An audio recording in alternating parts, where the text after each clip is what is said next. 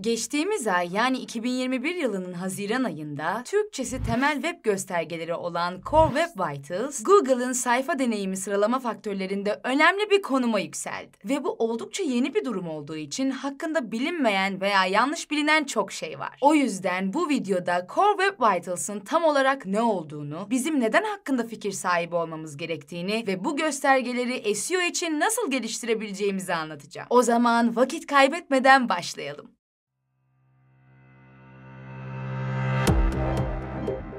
Yeah.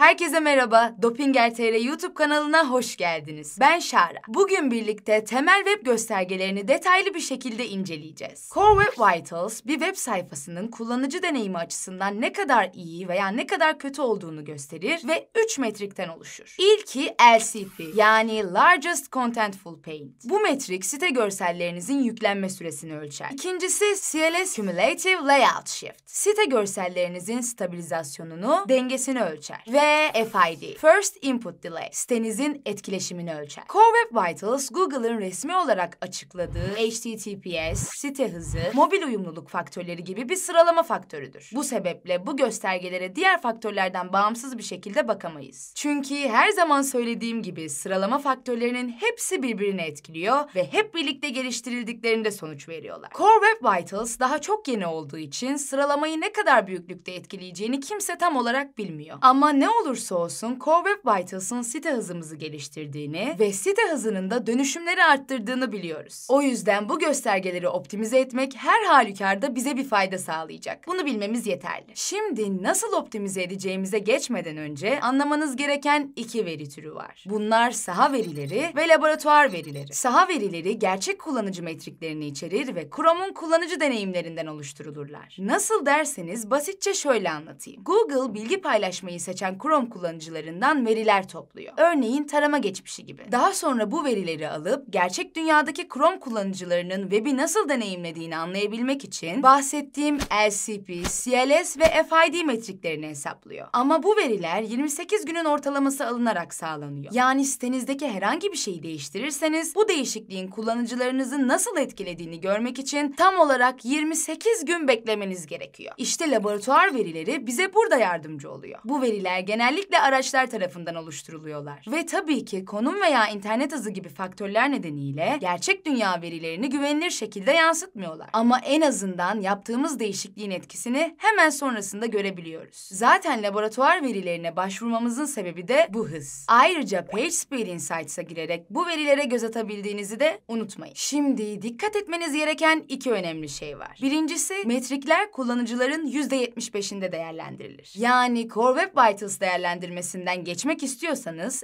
LCP, CLS ve FID metriklerinizin en az %75 olması gerekiyor. Aksi takdirde değerlendirmede ağlara takılırsınız. İkincisi ise metrikler cihaz türüne göre ölçülür. Yani mobil temel web göstergeleri masa üstünden ayrı olarak değerlendirilecektir. Peki artık bahsettiğimiz 3 metrik üzerinden sayfalarımızı nasıl optimize edebileceğimize geçebiliriz. İlk metrik bize görsel içeriğin yüklenmesi hakkında bilgi veren LCP. LCP görüntüleme alanına yüklenen en büyük görünür öğedir. Yani bir kullanıcının web sayfasını açtığında görebildiği alan. Bunlar arka plan resimleri, H1 başlığı veya içeriğinizdeki herhangi bir paragraf bile olabilir. LCP'nizin yüklenme süresi 2,5 saniyenin altındaysa iyi optimize edilmiş demektir. Sayfanız için LCP'yi kontrol etmek istiyorsanız PageSpeed Insights'ı, Web Vitals eklentisini veya Dopinger sayfa hızı aracımızı kullanabilirsiniz. Bu kontrolleri sağlarken laboratuvar verilerini kullanmanız daha mantıklı olacaktır. Çünkü daha önce de söylediğim gibi saha verilerine ulaşmak için en az 28 güne ihtiyacımız var. Web Vitals eklentisini kurarak tek tuşla sayfalarınızın hızlı bir şekilde değerlerini görüntüleyebilirsiniz. Daha kapsamlı bir analiz yapmak istiyorsanız Dopinger sayfa hızı aracımızı kullanabilirsiniz. Hızını ölçmek istediğiniz sayfanın URL'sini girin, denetleye tıklayın, ardından raporu alına tıklayın. Gördüğünüz gibi oturum bile açmadan tüm denetlemeleri görebiliyor ve rapor halinde indirebiliyorsunuz. LCP, CLC ve FID değerlerinizi buradan inceleyerek optimize çalışmalarınıza başlayabilirsiniz. Şimdi Google'a göre LCP'nin zayıf olmasının en yaygın dört nedeninden bahsedeceğim. 1. Yavaş sunucu yanıtı. 2. JavaScript ve CSS'i engelleme. 3. Yavaş kaynak yükleme süreleri. 4. İstemci tarafındaki oluşturma. İyi bir hosting'e sahip olur, içeriklerinizi ön belleğe alır, görüntülerinizi sıkıştırır ve CDN kullanırsanız bu sorunları çözer ve daha iyi bir yüklenme hızına sahip olursunuz.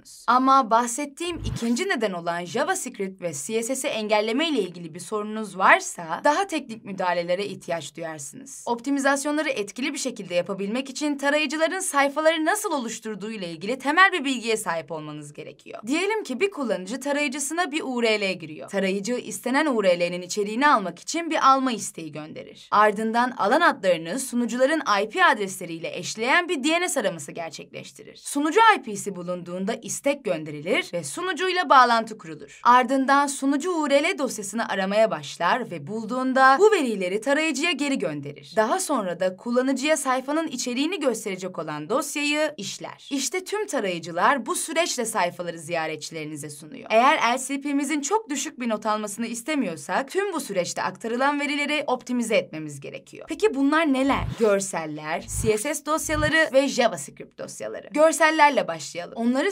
sıkıştırmalı ve lazy load özelliğini aktif hale getirmelisiniz ki hem sunucuyu yoracak kadar büyük boyutlara sahip olmasınlar hem de gerektiği zaman yüklensinler. Bunların dışında ön yükleme özelliğini de kullanabilirsiniz. Hatta kullanmalısınız. Çünkü ön yükleme tarayıcılara önce hangi kaynağı yüklemek istediğinizi söyler. Bu sayede öncelikli kaynaklar önceden yükleneceği için bir yoğunluk olmayacak ve bu da sayfa hızınızı tabii ki olumlu etkileyecektir. CSS dosyalarına gelince yapmanız gereken birkaç şey var. Birincisi bu dosyaları küçültmek. Küçültme işlemi gereksiz tüm karakterleri kaynak koddan kaldırır ve bu sayede CSS dosyamız daha az yer kaplayacağı için daha hızlı yüklenme sürelerine sahip olursunuz. İkinci olarak ekranın üst kısmındaki içerik için kritik CSS'inizi hizalayın. Bu web sitenizin yazı tipini, görünüm ayarlarını, arka plan rengini ve H1 stili gibi birçok şeyi içerebilir. Bunu yapmak ziyaretçilerinizin ekranın üst kısmındaki içerikle hemen buluşmasını sağlar ve bu sırada diğer kaynaklar yüklenmeye devam eder. Ve üçüncü olarak kullanılmayan CSS'i kaldırmanız ve kritik olmayan CSS'i ertelemeniz gerekiyor. CSS dosyaları için yaptığımız bu optimizasyonların hemen hemen aynısını JavaScript dosyaları için de yapabiliriz. Yani ne yapıyoruz? İlk olarak JavaScript dosyalarımızı küçültüyoruz. Sonra kritik olmayanları kaldırıyoruz. Ama unutmayın bu işlemler sitenize hasar verebilir. O yüzden gereksiz olan dosyaları iyi belirlemeniz gerekiyor. Son olarak da JavaScript dosyalarını erteliyoruz veya eş zamansız olarak yüklüyoruz. Bu işlemleri yapmak dediğim gibi biraz tehlikeli olduğu ve teknik bilgi gerektirdiği için bir SEO uzmanıyla görüşmeniz sizin için büyük fayda sağlayabilir. Evet, şimdi sıra görsel kararlılığı ölçen CLS metriğimizi optimize etmeye geldi. CLS web site düzeninin beklenmedik anda değişmesi veya kaymasını ölçer. Otomatik olarak yeniden boyutlandırılan reklam, widget veya boyutu bilinmeyen görsel gibi birçok sayfa elemanı website tasarım düzeninizi aniden bozabilir. Bu gibi bozukluklara sahipseniz CLS puanınız muhtemelen geçer not alamayacaktır. Google tarafından önerilen CLS puanına göre 0,1'den düşük bir puana sahipseniz bu metrik için her şey yolunda anlamına geliyor. CLS'i de daha önce tanıttığım araçlarla kontrol edebilirsiniz. Yani Dopinger sayfa hızı aracı, PageSpeed Insights veya Web Vitals eklentisiyle. Şimdi CLS'inizin kötü puan almasına sebep olacak en yaygın sebeplerden bahsetmek istiyorum. Bunlar boyutu olmayan görseller, boyutu olmayan reklamlar,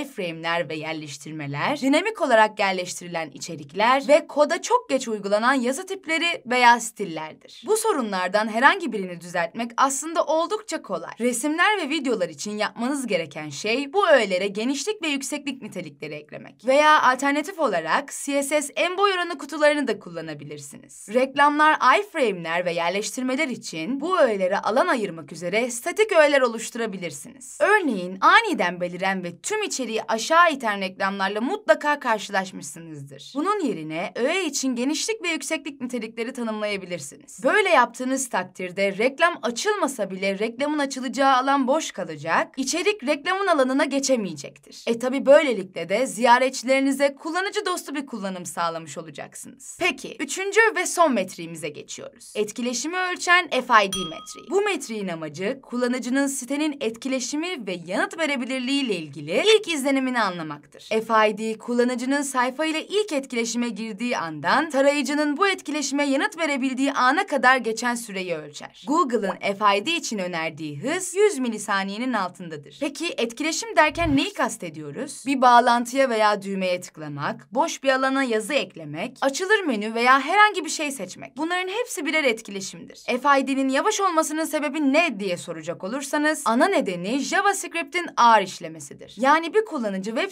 sitesiyle etkileşim kurmaya çalışıyor ama tarayıcı buna karşılık veremiyor. Çünkü ana iş parçacığı o sırada başka bir iş yapmakla meşgul. Bu nedenle Google'ın FID'yi optimize etmek için sağladığı dört öneriden bahsedeceğim. 1. Uzun görevlerinizi böl. 2. Etkileşime hazır olmak için sayfalarınızı optimize edin. 3. Bir web worker kullanın. 4. JavaScript yürütme süresini azaltın. FID konusunu daha fazla genişletmeyeceğim çünkü herkese göre değişkenlik gösterebilecek optimizasyonlara sahip. O yüzden asıl sorumuza geçelim. Core Web Vitals gerçekten önemli mi? Bu sorunun cevabı yoruma açık çünkü şu an neyi ne kadar etkilediğini gerçekten bilmiyoruz. Ama gördüğüm kadarıyla bir eşitlik bozucu rolü üstlenecek gibi duruyor. Yani o yüzden evet, bana ve ekibime göre önemli. Sizler de Core Web Vitals hakkındaki düşüncelerinizi yorumlarda belirtebilir. Kafanızda herhangi bir soru işareti kaldıysa yorum yazarak bize sorunuzu sorularınızı iletebilirsiniz. Bugünkü videomuzun da sonuna geldik. Videoyu beğendiyseniz beğenmeyi ve kanalımıza abone olmayı unutmayın. Hoşçakalın.